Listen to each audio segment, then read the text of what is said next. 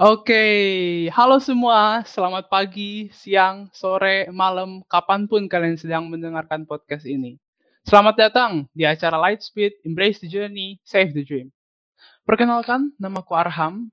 Aku akan menjadi moderator dan menemani kalian dalam podcast kali ini. Gimana guys? What's poppin'? What's good?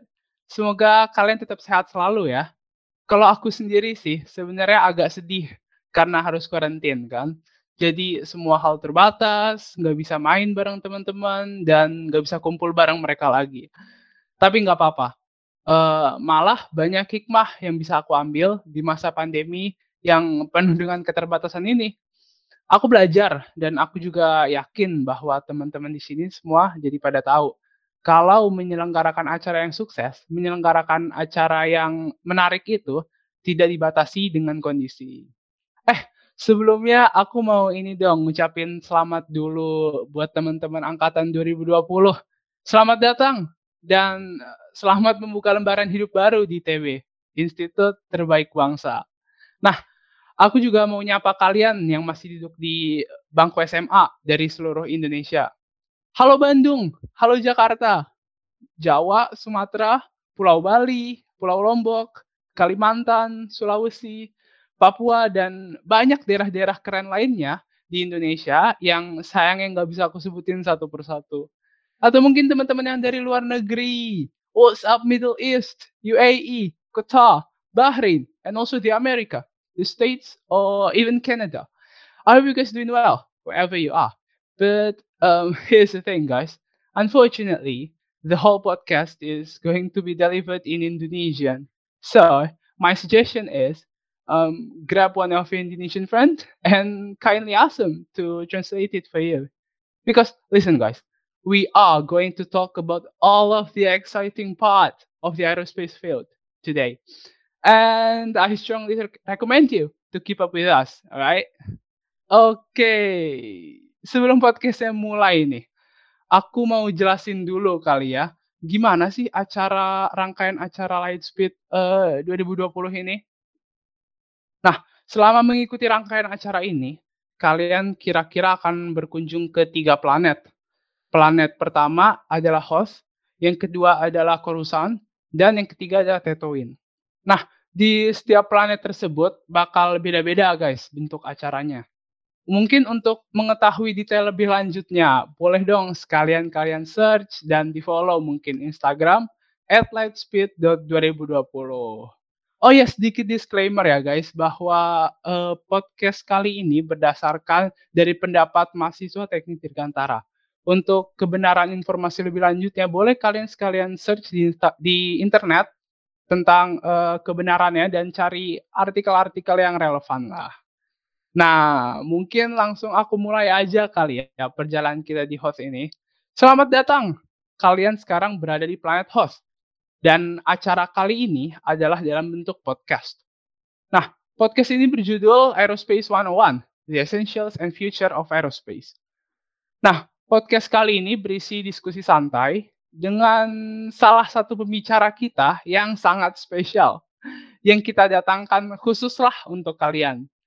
Mungkin langsung aku sapa aja kali ya dengan narasumber kita. Halo Kapep. Halo Arham. Oke, gimana nih Kak? Apa kabar Kak? Alhamdulillah baik. Gimana nih Kak, uh, kuarantinnya, P S B B-nya uh, merasa terbebani? Atau Kakak ada terobosan uh, selama kuarantin nih Kak?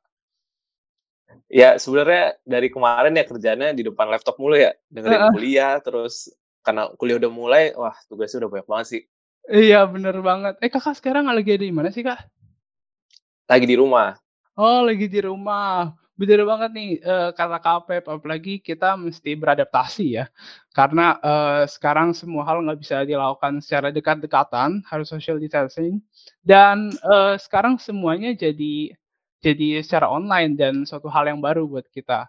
Semoga apa ya kita bertahan dan bisa uh, melewati ini bersama-sama lah.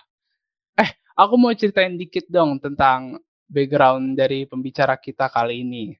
Jadi eh, nama lengkapnya adalah Muhammad Nurafi Ihsan, biasa dipanggil Kapep ya Kak? Betul. Nah, Ia adalah mahasiswa Teknik Dirgantara uh, Institut Teknologi Bandung angkatan dua ribu tujuh belas I T B, dan uh, kakak juga pernah jadi sekretaris jenderal unit softball I T B periode dua ribu sembilan belas sampai dua ribu dua puluh. Ia juga pernah diberi gelar first runner up untuk mahasiswa berprestasi F T M D I T B dua ribu dua puluh yang diberikan pada bulan April kemarin ya, Kak. Nah, eh, Kapep sekarang sedang menjabat sebagai sekretaris jenderal keluarga mahasiswa Teknik Penerbangan. Mungkin dari eh, bulan Juni dua ribu dua puluh sampai saat ini. Waduh, keren banget di Kapep. Gimana? Kakak punya ini nggak sih? Motivasi kakak apa sih selama selama berkuliah ini, kok bisa uh, apa ya, keren-keren background kakak nih yang aku bacain tadi? Aduh, gimana ya ngejelasinnya ya? Mm-hmm. Uh, sebenarnya motivasinya itu cuman ini sih, aku pengennya uh, selalu berkembang aja tiap hari, jadi tiap hari itu harus lebih baik daripada kemarin. Cuman aku nggak pengen ngebandingin Uh, diri aku sama pencapaian orang lain. Itu sih paling krusial ya, apalagi kalau di I T B kan isinya orang-orang hebat semua. Huh? Jadi ya, yeah, pasang target buat diri sendiri aja sih. Uh, keren banget. Mungkin uh, ini ya, apa ya yang bisa kita contoh dari seorang pemimpin, bahwa sifat-sifatnya, bahwa Kapep bilang ada banyak orang hebat di sekitar kita gitu. Jadi kita nggak boleh nggak boleh nggak boleh set diri kita di atas, bahwa kita sendiri yang paling jago ya, Kak. Nah, Uh, mungkin langsung ke acaranya nih, Kak. Aku aku mau cerita dikit dulu kali ya, Kak, tentang Boleh. pengalaman aku dan kata Teknik Dirgantara. Jadi, Kak, waktu itu aku lagi ketemu sama ibu-ibu di komplek rumah, Kak. Dia nanya aku kuliah di mana. Aku bilang di I T B kan. Nah, terus uh, dia tanya lagi nih, jurusannya apa? Aku jawab Teknik Dirgantara. Terus dia kayak kebingungan gitu, Kak. Teknik Dirgantara itu apa? Aku bilang e, mempelajari tentang pesawat, Bu, singkatnya gitu kan. Nah, terus e, dia dengan confidentnya kayak jawab, oh, kamu mau jadi pilot ya? Nah, e, aku bilang ya udahlah, aku jawab aja, enggak, Bu, aku nggak dapat sertifikat terbang. Aku tapi belajar tentang struktur pesawat, aerodinamika, dan berbagai hal tentang wahana terbang lainnya. Kalau kakak sendiri punya cerita nggak, Kak, kayak gitu? Itu tadi yang kamu ceritain sama persis sama yang aku alamin sih. Oh, iya? Orang-orang tuh kalau misalnya, kalau anggota keluarga nih atau enggak, atau enggak guru-guru gitu kan, pas waktu dulu S M A mau daftar, mau masuk mana? Eh, Fakultas Teknik Mesin dan Dirgantara gitu. Terus mau jurusan apa? Oh, mau Teknik Dirgantara. Oh, kamu mau jadi pilot ya? Yeah. Oh, enggak-enggak, Bu, yang bikin pesawatnya gitu. Kalau aku sih jelasinnya gitu ya, biar gampang ya. Terus pasti diakhiri dengan orang ngomong gini, oh ya udah kalau gitu ntar jangan lupa bikinin aku pesawat ya gitu. Bener banget, kayaknya apa ya, udah sering juga di telinga aku dengar-dengar uh, kata dan kalimat seperti itu.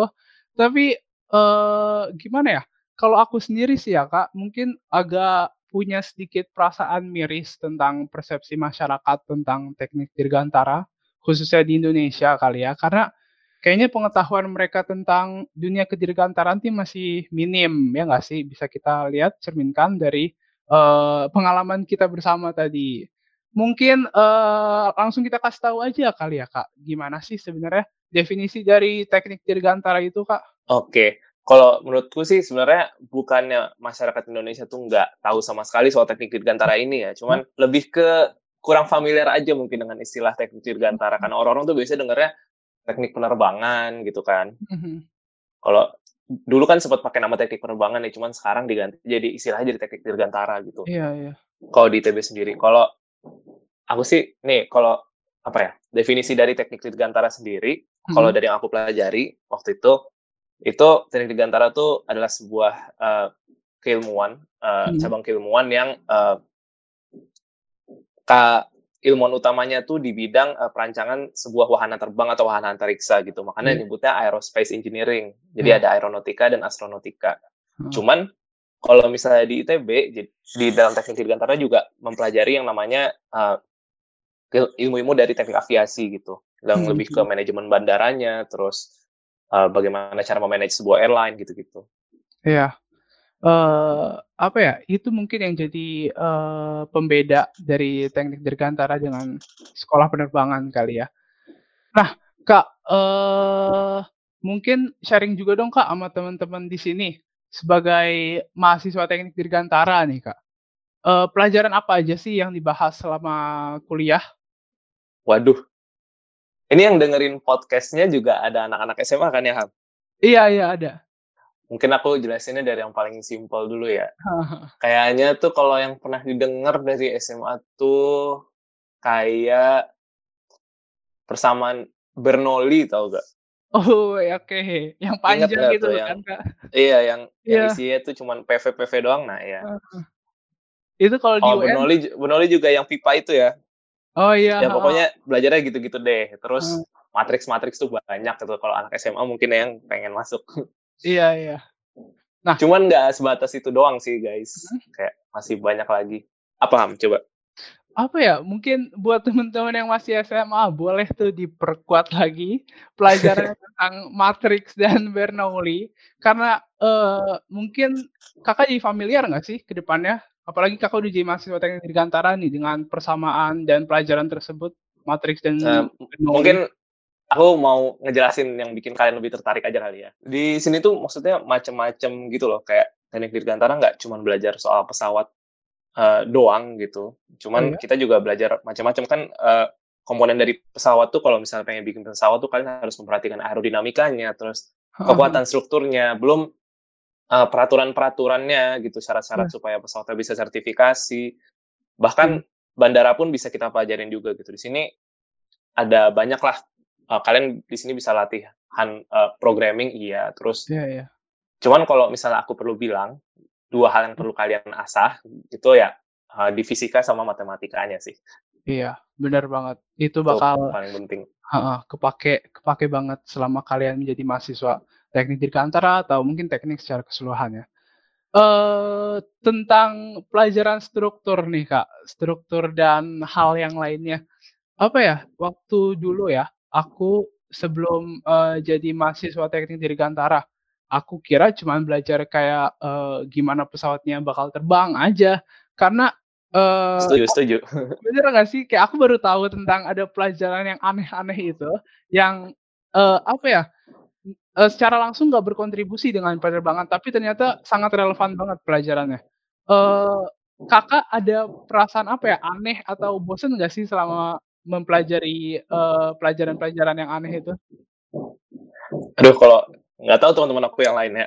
Uh-huh. Jadi kalau kalau aku sendiri sih, karena justru sama kayak kamu gitu, pas awal uh-huh. tuh mikirnya teknik dirgantara ya udah kan, ngitung pesawat gimana sih caranya biar terbang gitu yeah. kan. Cuman pas masuk ke sini ternyata lah, oh anak teknik dirgantara belajar ini juga gitu, yang yeah. pertama kali gue pikir. Malah yang malah sekarang tuh topik tugas akhirku tuh malah nggak apa ya nggak terlalu berhubungan langsung dengan pesawat gitu loh, cuman masih yeah. dalam lingkup keilmuan teknik dirgantara. Jadi aku belajar teknik eh, topik tugas akhirnya tuh uh, ini struktur ringan gitu. Kayak, oh.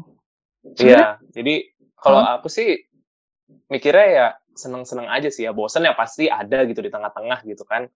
hmm. Namanya juga ketemu terus sama pelajaran, apalagi sekarang online gitu, lebih gampang untuk dimotivasi. Cuman kalau aku lihat-lihat lagi sebenarnya materinya tuh asik gitu, seru. Oh, ya? Cuma ya mungkin karena ya emang kita harus menerima banyak hal gitu sekaligus kan ya, jadi oh, ya.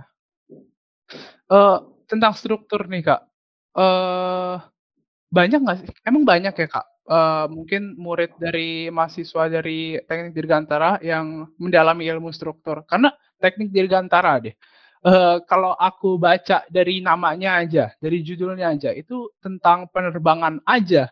Ya, awalnya aku mikir kayak gitu kan, tapi emang banyak Kak mahasiswa atau mahasiswi teknik dirgantara yang belajar tentang struktur kayak kakak gini? Wah itu nggak salah lagi, soalnya gimana ya, kayak pesawat itu kan dia banyak banget challenge-nya gitu. Uh, gimana caranya membuat sebuah apa ya? Besi, bukan besi sih. Ya, uh. metal segede yeah. itu gitu, yang bawaannya banyak, penumpangnya banyak, kargonya banyak, bisa terbang, uh. terus menempuh jarak yang sangat jauh gitu kan. Salah satu aspeknya kan itu ada di struktur. Yeah. Gimana sih caranya kita membuat sebuah struktur ringan, struktur yang ringan tadi udah disebut, uh-huh. struktur ringan tapi punya kekuatannya tuh tinggi gitu. Yeah, nah yeah. itu kan uh, istilahnya kejaran utama dari uh, struktur ringan ya. Yeah. Jadi menurut aku sih ya pasti ya kalau misalnya emang anak teknik dirgantara tuh seenggaknya dikenalkan dengan uh, topik yeah. mengenai struktur ringan ini gitu. Oh, jadi begitu tuh guys. Bener banget apa yang uh, dibilang Kapep tadi. Jadi uh, sebenarnya beda ya sekolah penerbangan dengan teknik dirgantara. Kalau uh, sekolah penerbangan itu kayak apa ya? Melatih skill dan kompetensi dalam mengendalikan suatu wahana terbang. Ya bisa itu fixed wing atau rotary wing. Sementara teknik dirgantara membahas lebih ke cara terbang, struktur atau bahkan e, material dan mekanikanya seperti yang udah Kapep jelasin tadi. Nah, e, aku Kak waktu apa ya? Waktu S M P kalau nggak salah pertama kali tertarik nih Kak dengan dunia aviasi. Dan tapi aku baru nemuin ada e, jurusan teknik dirgantara tuh waktu S M A dan pertama kali dengar kata itu yang ada di pikiranku adalah kata unik. Bahwa, wah ini aku pertama kali denger nih, nggak pernah denger sebelumnya. Dan ternyata pas aku searching lain, uh, di internet juga ya, uh, bahwa P T N yang menyelenggarakan uh, jurusan untuk uh, sarjana, cuma ada di Institut Teknologi Bandung. Nah, kalau kakak sendiri gimana sih kak, first impression kakak waktu dengar uh, kata teknik dirgantara? Kalau, kalau gitu cerita aja gitu ya, kenapa aku uh-huh. bisa tertarik sama teknik dirgantara ya. Boleh kak. Kalau dulu sih sebenarnya karena keluarga aku tuh jauh-jauh semua ya. Jadi kalau misalnya mudik tuh harus harus naik pesawat lah kalau misalnya pengen cepet. Kalau naik mobil bisa berhari-hari. Uh-huh. Jadinya ya alhamdulillah lumayan sering lah dibilangnya naik pesawat. Nah aku tuh suka banget pas ngeliat pesawat tuh naik. Eh ngeliat interiornya bagus gitu kan walaupun dempet-dempetan. Yeah. Terus uh-huh. kalau misalnya tiap take off atau landing tuh, oh pasti berdoa banget gitu kan, takut. Mm-hmm. Terus pas turbulen lang- udah panik aja gitu kan. Yeah. Itu sebenarnya karena aku tuh nggak tahu apa yang terjadi gitu sebenarnya kan. Uh. Kalau sekarang mah, oh turbulen biasa gitu kan yeah. istilahnya. Nah itu bikin aku tertarik sama bidang pesawat-pesawat. Cuman mm. entah kenapa, terus ya pasti rata-rata biasanya kalau nanya orang teknik dirgantara, kenapa pengen, yeah. eh, kenapa masuk sini gitu kan. Oh dulu pengen jadi pilot, cuma nggak jadi. Cuma nggak bi- cuma nggak bisa gitu ya aku juga gitu klise yeah. terus sempat akhirnya entah kenapa pengennya arsitektur gitu kan udah mm-hmm. udah udah pakem terus tiba-tiba kelas dua belas oh dikenalin sama teknik dirgantara menarik gitu kan mm-hmm.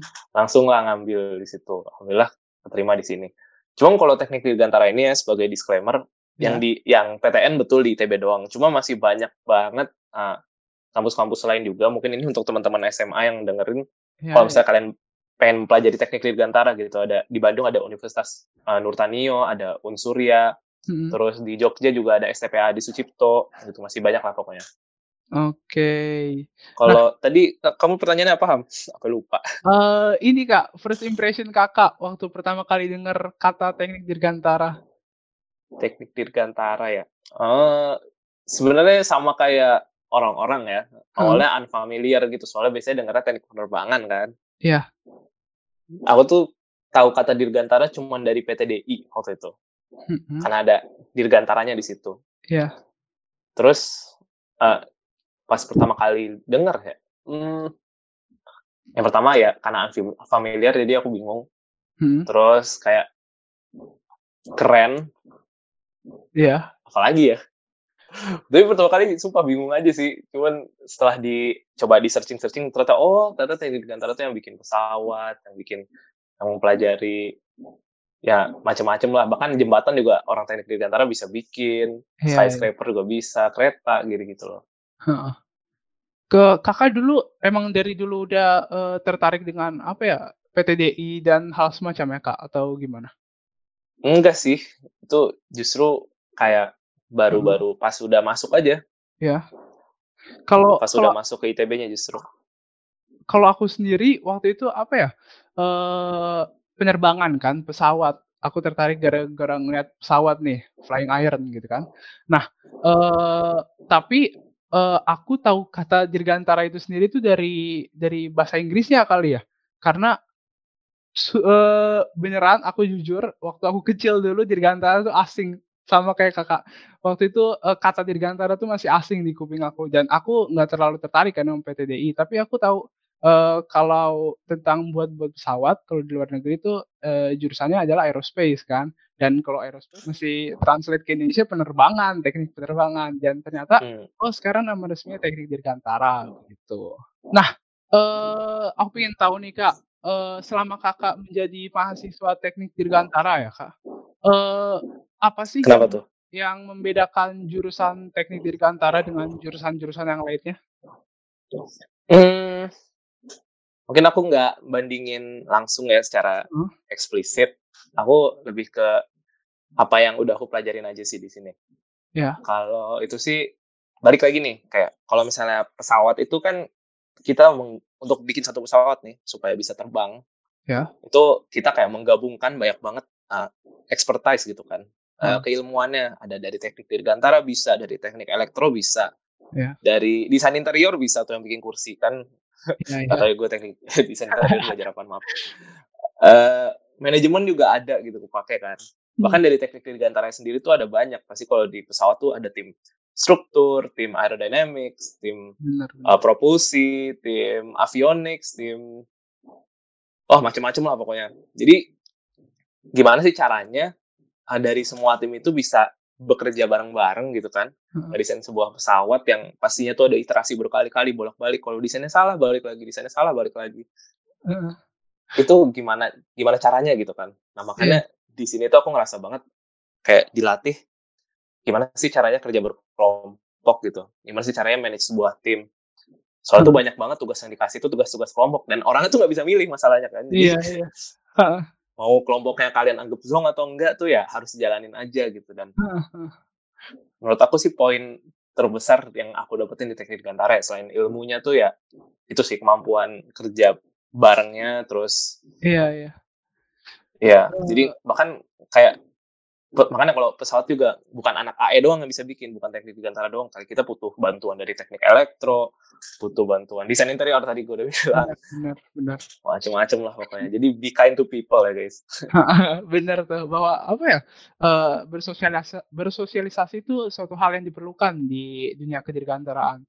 Dan mungkin yeah. apa yang tadi udah uh, K P ulang-ulang kali ya, bahwa teknik Dirgantara tuh nggak berdiri sendiri. Satu kata yang melekat dengan dunia Dirgantara adalah kolaborasi yang aku dapat. Benar kakak.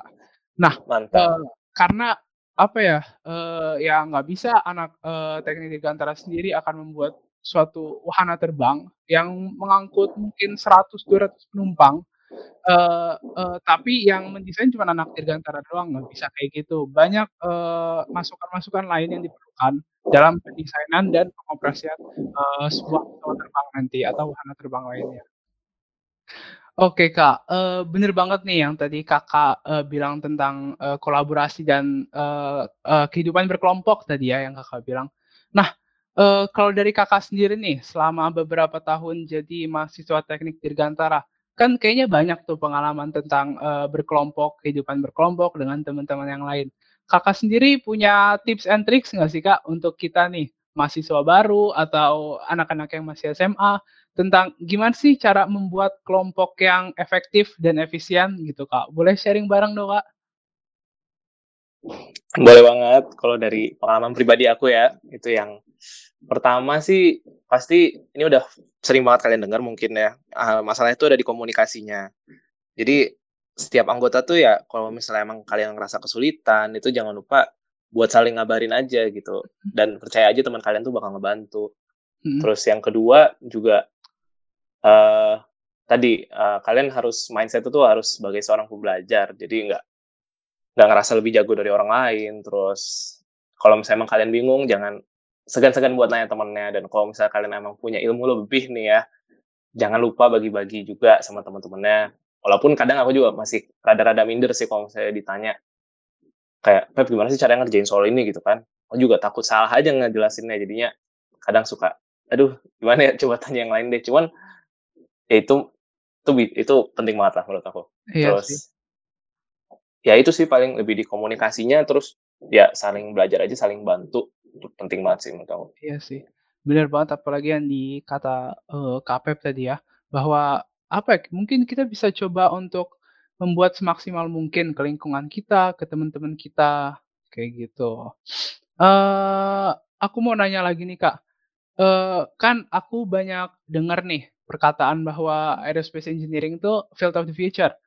Nah, menurut pandangan kakak nih, kakak sebagai mahasiswa teknik Dirgantara, sebenarnya eh, dalam hal-hal apa aja sih lulusan teknik Dirgantara tuh eh, dapat berkontribusi ke depannya? Oh, ini aku udah sering banget dengar dari dosen nih kalau soal ini nih. Iya, ya. Kalau aku sih diceritainnya dulu ya sama hmm. dosen kelaikan udara aku. Itu eh, teknik Dirgantara tuh dia eh, pas zaman dulu nih, zaman perang dunia, teknik Dirgantara tuh yang menghasilkan uh, teknologi-teknologi paling mutakhir di dunia gitu. Bayangin yeah. aja uh, perkembangannya dari Wright bersaudara ke pesawat jet pertama yang terbang tuh nggak dalam kurung waktu sekitar enam puluh tahun gitu. Hmm. Uh, bandingin sama ada motor lewat, kedengeran nggak? Bandingin sama uh, misalnya kayak perkembangan pertama dari mesin gitu, dari mesin uap ke mesin mekanik ya, apapun yeah, yeah. itulah. Ini, yeah. uh, teknik Dirgantara itu menyumbangkan salah satu perkembangan teknologi itu cepat gitu, kayak dari Wright bersaudara sampai apa tuh? Roket yang pertama kali menerbangkan manusia ke bulan. Iya. Yeah. Itu juga kan kurun waktunya dekat banget.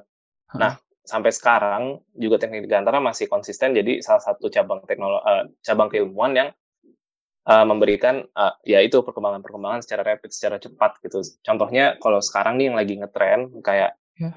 uh, orang-orang uh, perusahaan-perusahaan tuh banyak yang mengembangkan uh, teknologi yang namanya wahana terbang nirawak atau kalian uh, Unmanned Aerial Vehicle atau U A V gitu, atau mungkin istilahnya drone kali ya. Iya yeah, iya. Yeah. Nah jadi mahasiswa teknik Dirgantara tuh banyak yang sekarang lulus. Uh, setelah lulus nih berkecimpungnya tuh banyak di daerah situ, cuman nggak sebatas di situ doang. Nih kalau misalnya aku bisa sebutin satu-satu ya, mungkin kalau ada yang kurang bisa ditambahin aja nanti atau kalian cari di banyak berbagai sumber lah. Ya, ya. Uh, kalau dari yang aku dengar, misalnya di bagian manufaktur gitu, ya. Kalian bisa uh, uh, bisa desain pesawat, bisa bikin pesawat itu kalau di Indonesia ada di P T D I, terus mungkin kalau kalian udah dengar tuh yang proyek pesawat L delapan puluh dipegang P T R A I. Uh-huh. Terus kalau kalian, terus di bidang penelitian juga ada. Misalnya lembaga-lembaga penelitian di Indonesia tuh ada LAPAN, Lembaga Penerbangan dan Antariksa Nasional. Terus yeah. ada B P P T juga. Mm. Macam-macam. Terus kalau misalnya kalian pengen maintenance atau perawatan pesawat, kalian bisa ada tuh di G M F, Aero Asia, atau enggak di di Batam juga ada punyanya Lion. Terus yeah, apalagi di bidang Uh, jasa mungkin kalau di bandara tuh di Angkasa Pura bisa, atau enggak uh, airline bisa. Terus kalau di luar dari apa ya, uh, di luar dari pesawat-pesawatan lah istilahnya, yeah. itu macam-macam gitu. Kalian bahkan bisa kerja di perminyakan juga, karena di karena di teknik Dirgantara tuh kita belajar yang namanya mekanika fluida gitu kan. Mm. Terus mau kerja di jadi konsultan juga banyak yang jadi konsultan. Terus kerja di bank juga bisa. Aduh. Ya, pokoknya yeah. macam-macam. Terus kayak struktur juga. Kalau dari struktur nih kita bisa uh, kerja di untuk desain kereta nih P T K A I, eh P T Inka misalnya. Yeah, atau bener. Enggak kita bisa bangun jembatan macam-macam lah. Pokoknya enggak terbatas di pesawat doang. Bener banget prospek. Uh, ternyata dunia kerja dari uh, mahasiswa lulusan teknik Dirgantara ini uh, luas ya, seperti apa yang udah uh, Kapep bilangin tadi. Uh, aku tertarik sama ini nih Kak, drone tadi kan, U A V, bahwa uh, perkembangan itu sangat pesat teknik Dirgantara, mulai dari pertama kali diterbangkannya pesawat mungkin awal tahun sembilan belas ratusan, dan terus ada roket yang uh, menghantarkan manusia ke luar angkasa. Dan sekarang kita sudah sampai tahap di mana uh, sedang berkembangnya drone atau U A V ini. Nah, uh, kalau untuk kedepannya nih Kak, uh, mungkin sepuluh atau seratus tahun kedepannya, Kakak punya prediksi khusus nggak tentang kedirgantaraan? Mungkin uh, di dunia dulu atau di Indonesia akan apa ya? Perkembangannya akan seperti apa? Advance-nya jadi uh, seperti apa? Kakak punya prediksi uh, apa ya? Prediksi kecil-kecilan nggak tentang itu Kak? orang kan ngomong kalau misalnya perkataan tuh doa ya. Iya. Amin. Jadi ini sekaligus doa aja sih prediksi gue. Huh? Eh prediksi aku kok jadi gue ya. uh, aku sih uh, berharapnya ya. Huh? Uh, uh, kalau misalnya kan orang-orang bilang perkataan tuh doa. Jadi ini sekaligus doa aja sih dari aku. Kalau aku sih prediksinya ya. Uh, pengennya sepuluh tahun lagi tuh Indonesia sudah bisa memproduksi pesawatnya sendiri.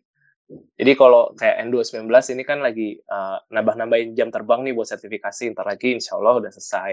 Ya. Terus P T delapan puluh juga, ya walaupun udah di apa ya dikeluarin dari uh, uh, rencana strategis nasional gitu kan. Uh, uh, uh.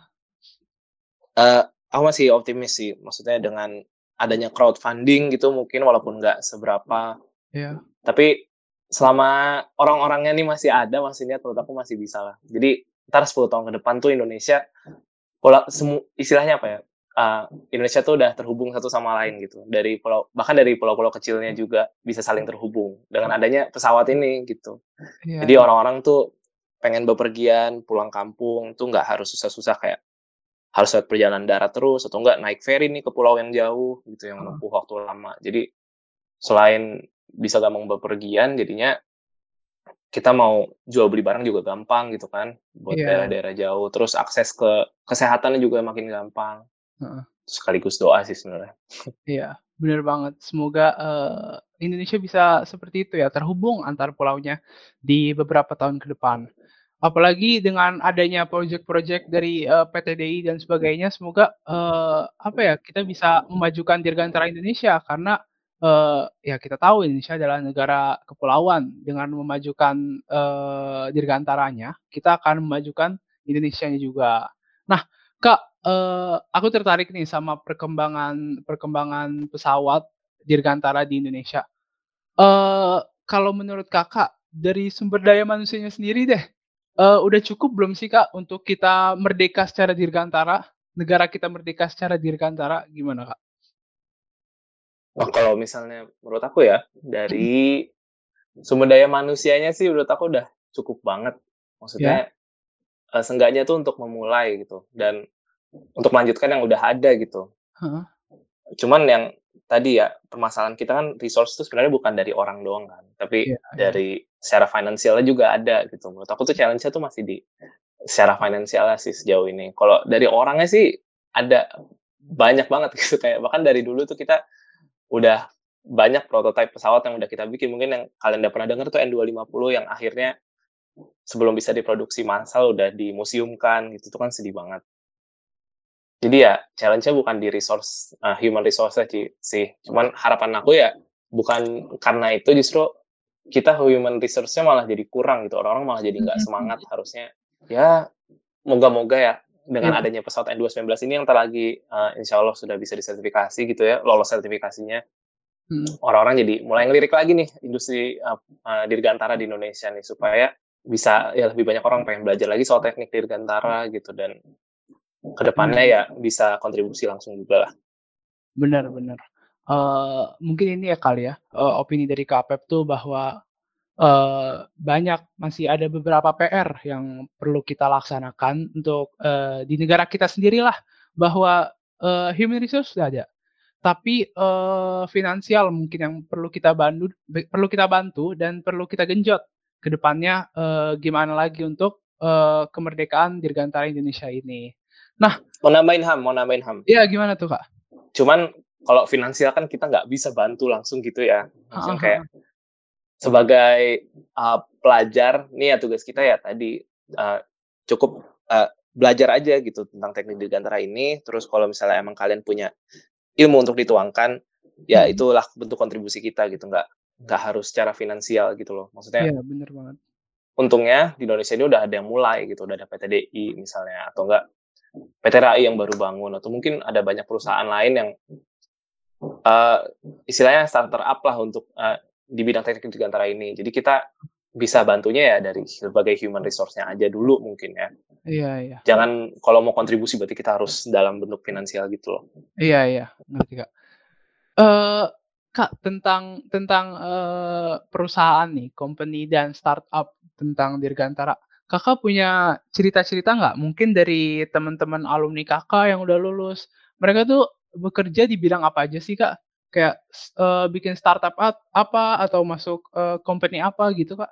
Oke, macam-macam sih ya. Kalau hmm. ada yang bikin startup nih, uh, bikin startup perusahaan uh, di bidang U A V drone gitu. Jadi menyediakan jasa untuk menerbangkan drone gitu.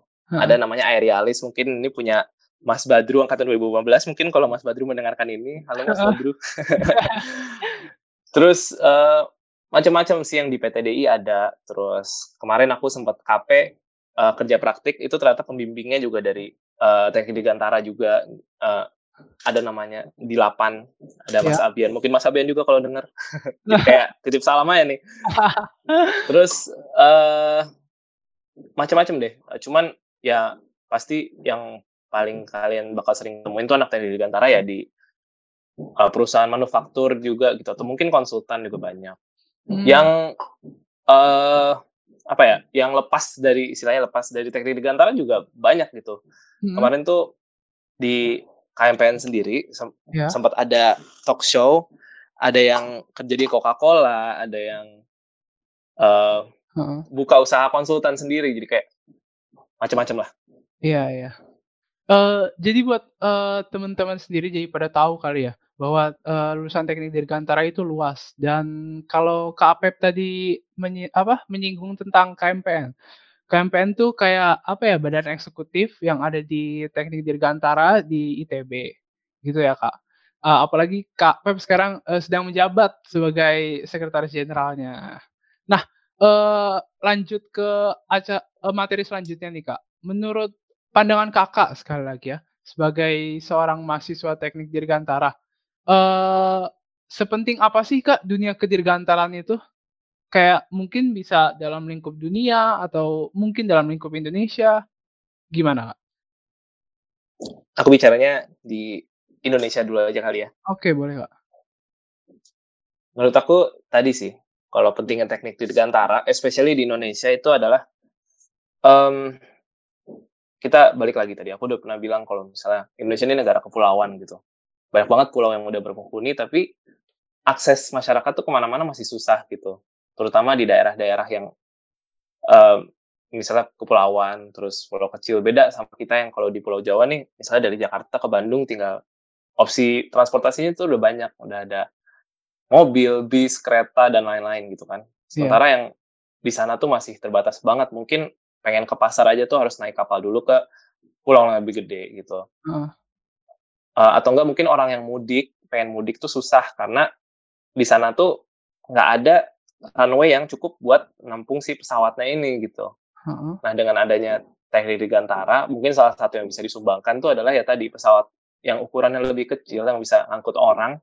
Jadi uh. tuh runway yang diperlukan tuh lebih kecil, jadi nggak segede yang diperlukan buat apa nih, Uh, A tiga delapan nol gitu, yeah, atau Boeing tujuh delapan tujuh gitu kan. Jadi orang-orang bisa lebih terhubung satu sama lain, terus akses kesehatan jadi lebih gampang, akses ke, mereka mau belanja jadi lebih gampang gitu. Bener sih. Uh, ya, jadi teknik dirgantara tuh bisa lebih kayak memanusiakan orang-orang di sini lah. Bener-bener. Apalagi uh, di sisi mobilitas kali ya. Uh, bisa iya, di sisi mobilitas bener banget. Uh, antar pulau dan migrasi antar pulau dan sebagainya. Kak, Uh, aku mau nyinggung satu hal nih Kak, boleh nggak Kak? Tentang uh, roket nih Kak. Boleh, nah, boleh. Uh, seperti yang udah dibilang kali tadi ya, bahwa perkembangan dirgantara itu sangat pesat. Dari pertama kali uh, sembilan belas, seribu sembilan ratusan, pertama kali pesawat dibuat, dan uh, dan apa ya, roket juga ternyata terbang di tahun seribu sembilan ratus enam puluhan kan ya Kak? Uh, Aku pengen nanya tentang ini Kak, tentang apa ya, ambisi Elon Musk Kak. Kalau kita semua pada dengar. Oh, boleh tuh, kenapa tuh? Nah, mungkin nggak sih Kak membuat koloni di luar angkasa? Hmm, ini pertanyaan menarik sih ya. Cuma ini aku aku jawabnya sepengetahuan aku aja ya. Jadi yeah. karena Elon Musk ini kan emang buju-buneng banget kan orangnya, yeah. kita banyak, pinter juga gitu kan. Cuman kalau misalnya aku pikir nih, ya challenge paling susah tuh kalau di Mars istilahnya tuh bagaimana cara kita nge-terraform Mars ini kan, bikin Mars ini situasinya kayak di bumi gitu. Sampai sekarang kan juga belum ada manusia yang menginjakan kaki di Mars tuh. Iya, iya. Atau mungkin um, kita ambil aja di bulan gitu. Uh-huh. Menurut aku ya kalau misalnya ngirimin orangnya tuh mudah, bukan mudah ya, maksudnya relatif dibandingkan uh, bagaimana caranya kita di sana tuh berkoloni gitu. Soalnya kalau di sana tuh yang kalian pikirin bukan aspek uh, bagaimana cara orang hidup di sana doang, gimana cara ngasih makannya, tapi bahkan napas saya diatur gitu kan. Yeah, kalau yeah. kalian nonton uh, film misalnya Martian gitu, uh-uh. udah P R banget gitu kan, bahkan untuk beberapa orang aja gimana kalian mau bikin koloni di situ gitu. Iya, yeah, benar banget. Uh... Jadi jaga aja lah nih buminya supaya nggak hancur ya, biar kita nggak usah pindah. Bener banget tuh, apalagi uh, apa ya, satu kalimat yang pernah aku dengar dari uh, kakak tingkat aku uh, bahwa uh, jangankan keluar angkasa lah, mending kita rawat buminya dulu, karena ya gimana ya, seenggaknya untuk selama kita hidup nanti beberapa tahun ke depannya kita bakal di bumi ini kan, uh, gimana kita hidup kalau kita nggak menyayangi bumi ini. Nah itu apa ya, jadi salah satu hal juga guys yang kita uh, pelajari di teknik dirgantara. Kayak gitulah kira-kira. Nah, uh, kalau tentang perkembangan roket nih Kak, kan uh, banyak tuh yang yang yang perkembangannya di dunia dirgantara ini, apalagi di dunia kan. Nah, uh, kalau uh, dari Kakak sendiri per, di bidang apa sih Kak kalau dari roket itu yang perlu dikembangkan lebih lanjut ke depannya? Maksudnya gimana tuh? Jadi kayak apa ya? Misalnya uh, efisiensi apa uh, bahan bakar kah? Atau mungkin aku dengar uh, SpaceX sudah ini ya Kak, bikin roket yang reusable atau bagian apanya gitu yang reusable? Betul betul. Jadi si uh, wahana launcher ini dia bisa balik lagi ke bumi gitu kan? Ya. Uh-uh. Mungkin perkembangan roket sih ya gimana caranya membuat, sebenarnya bukan roket dong ya, Ham, lebih ke mm, te, apa ya uh, aerospace engineering secara keseluruhan gitu. Oh. Kalau misalnya zaman sekarang tuh fokusnya tuh gimana caranya kita membuat sebuah wahana terbang atau antariksa yang sustainable. Jadi selain hemat juga lebih ramah lingkungan juga. Jadi fokusnya tuh lebih ke sini. Jadi Benar. Kayak ada yang mengembangkan lagi coba misalnya Uh, apa ya coba bikin pesawat uh, berbahan bakar listrik gitu, walaupun cuma baru bisa di pesawat kecil doang ya, nggak bisa pesawat komersil yang gede. Terus macam-macam deh, soalnya kan seperti yang kita tahu ini sebenarnya bukan bukan mengelak ya, tidak mau mengelak kalau uh, industri aerospace itu salah satu penyumbang uh, polusi udara terbesar juga gitu kan, pesawat, roket. Nah makanya yeah. ini challenge kita gimana caranya nih untuk membuat si uh, dunia aerospace ini yang lebih sustainable aja gitu kan. Iya benar. Challenge kita semua sekarang. Benar. Mungkin kalau roket juga sama kali ya. Kayak terus mungkin kalau di luar sana gitu kan, ha-ha. Space debris itu udah banyak banget tuh dari satelit. Iya benar banget. Dan lain-lain mungkin itu yang. Uh, kalau dari kakak sendiri tentang space debris ini kak, uh, hmm. mungkin. Uh, kakak pernah dengar nggak sih mungkin uh, beberapa cara yang bisa kita lakuin untuk mengurangi uh, space debris ini? Oh banyak itu. Aku, aku pernah dengar sih waktu itu hmm. uh, pas belajar di uh, aspek lingkungan ada mata kuliahnya. Itu teman aku ada yang kelompoknya itu mempelajari tentang space debris ini. Jadi yeah. space debris ini bisa dihancurin. Uh, bisa kita menerbangkan sebuah wahana juga, wahana lagi nih, uh, wahana antariksa. Terus nanti dia bakal uh, kayak ngambilin space debris-nya satu-satu gitu, mengolek apa mengoleksi, istilahnya bukan mengoleksi ya, mengumpulkan space debris-nya satu-satu di atas gitu. Ntar kalau misalnya udah uh, wahana terbang ini bakal makin mepet lagi ke bumi gitu, uh, supaya jatuh lah istilahnya dan kebakar di atmosfernya. Jadi secara nggak langsung space debris itu juga ikutan kebakar hangus hilang gitu kan. hmm. Uh, terus ada juga salah satu metodenya tuh yang uh, space debris ini ditembakin laser gitu. Kalau itu nggak kebayang akurasinya harus sebagus apa gitu kan. Cuman dari yang aku pernah dengar sih uh, kurang lebih uh, metode-metode yang ada tuh kayak gitu. Uh, Oke, okay. Jadi kira-kira seperti itu ya. Tapi uh, benar banget bahwa kita mesti eh, apa ya me- apa ya lingkungan kita itu mesti kita jaga, guys. Dan eh, apalagi salah satu alasannya adalah space debris yang udah banyak nih. Eh, banyak cara yang bisa kita lakukan dengan dengan eh, tapi walaupun dengan teknologi yang mungkin eh, sangat advance ya, tapi eh, kita seenggaknya harus mencoba gimana untuk eh, sustain bumi kita biar eh, tetap bisa menjaga lingkungan hid- kehidupan kita. Nah, eh, gini guys. Benar banget semua yang udah Kapep bilangin tadi, apalagi eh, kita juga harus mengingatkan bahwa Indonesia itu kan negara kepulauan. Maka dari itu, mari kita jadikan eh, mungkin ini sebuah potensi untuk eh, mengembangkan kedirgantaraan khususnya di Indonesia. Nah, eh, sayang banget nih Kapep, kayaknya perjalanan kita di planet ini sudah sampai di ujung planet. Nah, planet apa tadi namanya? Planet Host, Kak. Planet Host, oke. Okay. Ya. Bagus banget planetnya, makasih ya. Bener banget nih. Eh, sebuah kehormatan loh aku bisa ngobrol bareng kakak. Terima kasih banyak loh, Kak. Ya ampun, biasa aja. Sama-sama, sama-sama. Nah, kalau kakak dari... Thank you juga ya udah ngundang panitia Lightspeed uh, ya, untuk jadi pembicara. Uh-uh. Makasih banyak, Kak. Eh, kalau dari kakak sendiri nih, punya apa ya, sepatah dua patah kata terakhir mungkin untuk uh, teman-teman kita yang mendengarkan podcast ini?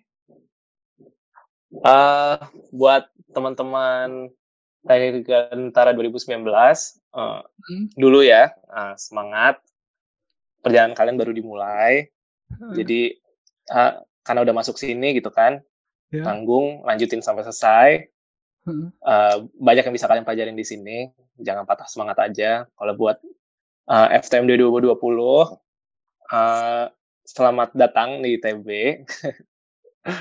Semoga kalian tidak menyerah ya di sini ya, lebih susah daripada S M A. Uh, buat pilihannya, aku nggak, aku nggak mengharuskan kalian masuk Teknik Dirgantara. Pilihannya tetap di tangan kalian. Cuman aku mau ngasih tahu aja kalau misalnya Teknik Dirgantara ini punya potensi yang besar banget di Indonesia dan dunia ke depannya. Jadi jangan disia-siakan aja ya. Terus kalau buat teman-teman yang S M A nih, kalian juga kampus apapun nanti yang pengen kalian masukin atau mungkin kalian yang di sekolah kejuruan, atau hmm. kalian pengen langsung kerja, itu nggak masalah. Semua orang punya jalan masing-masing, kontribusinya masing-masing. Yeah. Cuman yang penting uh, dari niatnya aja sih. Terus jangan lupa, belajar tuh nggak harus di sebuah institusi pendidikan. Kalian bisa belajar dimanapun, kapanpun, dengan siapapun, dari siapapun. Jadi ya jangan pernah berhenti buat belajar sih. Itu aja. Bener banget semuanya. Iya, makasih Kak. Bahwa eh, apa ya Kapep bilang tadi benar, pelajaran tuh banyak dan kita bisa mengemban ilmu dari berbagai sumber. Makasih sekali lagi Kak atas waktu, insight dan knowledge yang eh, telah Kakak berikan kepada kami. Dan terima kasih kembali. Iya Kak. Eh, telah selesai pelajaran kita di Planet Host ini. Dan jangan lupa guys, masih ada dua planet lagi yang menunggu kita. Di tanggal tujuh belas nanti kalian akan uh, mengunjungi planet Coruscant. Nanti kalian akan belajar banyak tentang kehidupan seorang mahasiswa Teknik Dirgantara. Nah, acara tanggal tujuh belas ini akan dalam bentuk live stream Instagram. Jadi, pantengin terus ya guys, Instagram at lightspeed dot dua ribu dua puluh. Nah, planet terakhir nih guys. Acara puncak dari Lightspeed dua ribu dua puluh ini adalah sebuah webinar yang akan dilaksanakan pada tanggal delapan belas September nanti. Nah, hari itu kalian akan memasuki planet bernama Tatooine. Di dalam planet tersebut, kalian akan belajar banyak tentang prospek kerja seorang alumni Teknik Dirgantara. Banyak banget kok materi yang bakal kita dapat dalam perjalanan kita di rangkaian acara Lightspeed dua ribu dua puluh ini. Baik, mungkin segitu aja dari aku, moderator pada perjalanan kalian di Planet Host ini. Aku Arham, pamit undur diri. Sampai ketemu di planet Coruscant ya. Lightspeed, embrace your journey, save the dream. Dadah!